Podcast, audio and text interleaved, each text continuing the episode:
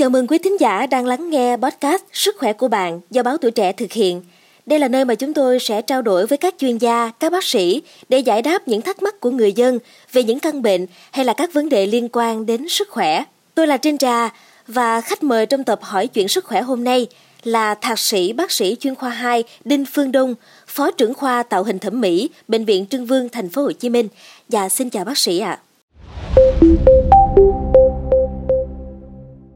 Thưa bác sĩ, những ngày giáp Tết như thế này thì à, trẻ em được nghỉ học, còn người lớn thì bận rộn với công việc để mà chuẩn bị cho năm mới nên là không có nhiều thời gian quan sát trẻ. Nhưng trẻ em thì thích chơi đùa, nhảy nhót và nhiều trường hợp bất cẩn gây ra tai nạn. Khi mà mình gặp những tình huống như vậy thì chúng ta nên à, xử trí như thế nào cho phù hợp ạ? À? Cái những ngày giáp Tết thì à, bác sĩ cũng muốn là lượng bệnh nhân ít bớt đi để cho nó nhẹ nhàng nhưng mà trong những ngày gần Tết ấy, thì cái lượng bệnh nhân bỏng lại tăng lên. À, có lẽ là do ai cũng cập rập ai cũng lu su bu trong cái câu chuyện mà làm việc gia đình cũng như là mình mình mình vội vã mình hối hả hơn. Cho nên những cái tai nạn để dẫn đến bỏng là nó có xảy ra. À, thì cái cách đó mà chúng ta để làm giảm giảm cái độ sâu của bỏng khi mà đã xảy ra cái sự cố bỏng thì còn có bỏng nước sôi này. À, cái hay gặp nhất là bỏng nước sôi rồi bỏng lửa ga bỏng lửa cồn. Nhiều người nướng bực thơm bỏng cả người thì cái câu chuyện khi mà chúng ta bị bỏng á, thì chúng ta phải loại bỏ cái câu chuyện, cái tác nhân gây bỏng ra khỏi ngay lập tức. Tức là từ lửa cháy thì từ áo quần kia nọ chúng ta phải cởi ra. Cởi đừng để nó cháy thêm lên câu chuyện làm sâu thêm diện tích bỏng nữa.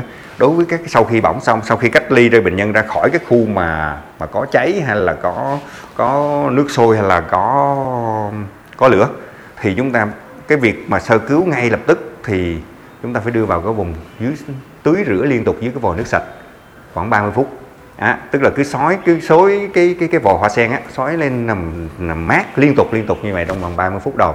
Và sau đó bắt đầu mới tiếp tục sơ cứu và đưa tới bệnh viện gần nhất để bác sĩ được hai ban chăm sóc. Đó là cái giải pháp mà đơn giản nhất dễ dàng nhất cho tất cả các bệnh nhân mà bị bỏng. À, cái việc đầu tiên từ vì khi chúng ta để mà từ chúng ta làm xong chúng ta đưa tới bệnh viện liền thì cái khoảng thời gian đó làm cho cái diện tích cái độ nóng trên bề mặt của da nó tăng thêm. À, nó tăng thêm và nó làm cái độ sâu bỏng nó nhiều hơn. À, mà cái độ sâu bỏng nó ảnh hưởng rất là nhiều đến cái vấn đề chức năng cũng như là làm khó khăn trong quá trình điều trị và thậm chí nó làm cho tình trạng bệnh nặng hơn rất là nhiều.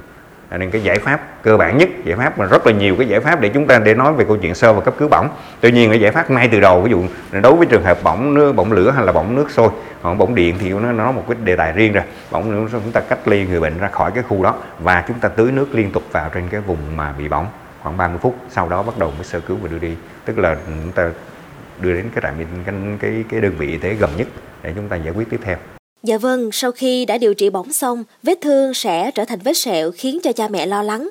Ngoài việc à, kiêng ăn các thực phẩm không ảnh hưởng đến sẹo, còn có cách nào khác để à, không để lại sẹo do bỏng không thưa bác sĩ? Thực ra thì cái cái cái sẹo bỏng là cái mà hay gặp mà chính vì cái sẹo bỏng nó gây ảnh hưởng rất là nhiều đến cái chức năng vận động của trẻ sau này cũng như kể cả những người lớn à, một phần nó do là cơ địa một phần nữa là cái cái cái bỏng mà bỏng diện rộng bỏng sâu. Thì cái di chứng để lại cái sẹo bỏng nó rất là nghiêm trọng. Ừ, thì chúng ta làm gì? À, người ta dân gian thì nó phải kiêng cái nọ phải kiêng cái kia. Tuy nhiên là trong quá trình điều trị bỏng á, thì đang cần một cái nguồn dinh dưỡng rất là nhiều để cho vết thương nó có thể lành được. À, thì nếu như mà chúng ta kiêng á, thì làm cho chậm lành thương. Thì cái tổn thương vô tình nó lại làm nặng nề thêm nữa di chứng về sẹo nó còn tệ hơn nữa cho nên về mặt à, chuyên môn thì cái chuyện mà kiêng ăn cái nọ kiêng ăn cái kia thì chúng tôi không kiêng cái gì cả. Tuy nhiên thì tùy theo cái cơ địa của từng à, người lớn cũng như là từng trẻ thì nó có thể để lại cái di chứng về sẹo. Thì chúng ta tính tới đoạn nào ví dụ à, sau khi bị bỏng lành xong rồi thì một tháng sau chúng ta sẽ đi tái khám rồi chúng ta sử dụng một số các cái sản phẩm để chăm sóc để điều trị sẹo. Thì cái đó bác sĩ bỏng sẽ hướng dẫn cụ thể rồi có rất là nhiều cách. Chúng ta từ băng ép cho đến sử dụng thuốc trong miệng các cái gel. Bây giờ thì nó cũng có nhiều cái sản phẩm rồi đấy tuy nhiên để đạt được một kết quả đối với những trường hợp bị sẹo phì đại hay là sẹo lồi thì cái đó nó cũng còn đang hạn chế. Và chúng ta phải sử dụng phối hợp rất là nhiều phương pháp với nhau. Và thường thì mỗi một bệnh nhân bỏng phải quay trở lại chúng tôi để chúng tôi tái khám à, thường xuyên thường cách một tháng thậm chí là sau này hai ba tháng sau cũng phải quay lại để coi tình trạng co rút nó như thế nào à, rồi cần thiết khi nào thì mình mổ mình giải phóng được rút đó ra Dạ vâng ạ, bác sĩ có thể à, cho biết thêm là phương pháp điều trị sẹo cho bệnh nhân bỏng hiện nay đã có những tiến bộ nào so với trước đây không ạ? Cái đó chúng tôi vẫn làm, làm thường xuyên, làm hết năm này qua năm nọ và làm nhiều năm rồi. cái chương trình của bệnh viện cũng như của khoa cũng như có một sự kết nối của các chuyên gia từ Hàn Quốc, từ Mỹ, từ Úc thì làm một cái chương trình mang tính chất là là để giải quyết cho những cái sẹo bị di chứng bỏng à, và các nước trên thế giới người ta cũng đang quan tâm đến vấn đề này rất là nhiều. Thì về mặt công nghệ về mặt kỹ thuật á, thì mục tiêu của chúng ta là gì? Mục tiêu của chúng ta là chúng ta giải phóng được để bệnh nhân giảm đi cái sự co rút phục hồi lại cái chức năng cầm nắm cũng như chức năng đi lại của bệnh nhân. À, ví dụ như có những bệnh nhân cổ như thế này sau khi về ống xong người tinh này rất là khó chịu không xoay qua xoay lại được thì bác sĩ sẽ giải quyết vấn đề đó. Thì những cái kỹ thuật mới thực ra nói mới nhưng nó cũng không mới nữa. Những cái kỹ thuật mới về cái vi phẫu tạo hình đến hiện giờ thì đã giải quyết được rất là nhiều cái câu chuyện đối với những cái di chứng mà sẹo co rút bỏng mà gây cái ảnh hưởng cái chức năng rất là nhiều. À, thì đến nay thì cũng đã làm được rất là nhiều thứ để cho bệnh nhân bị di chứng bỏng.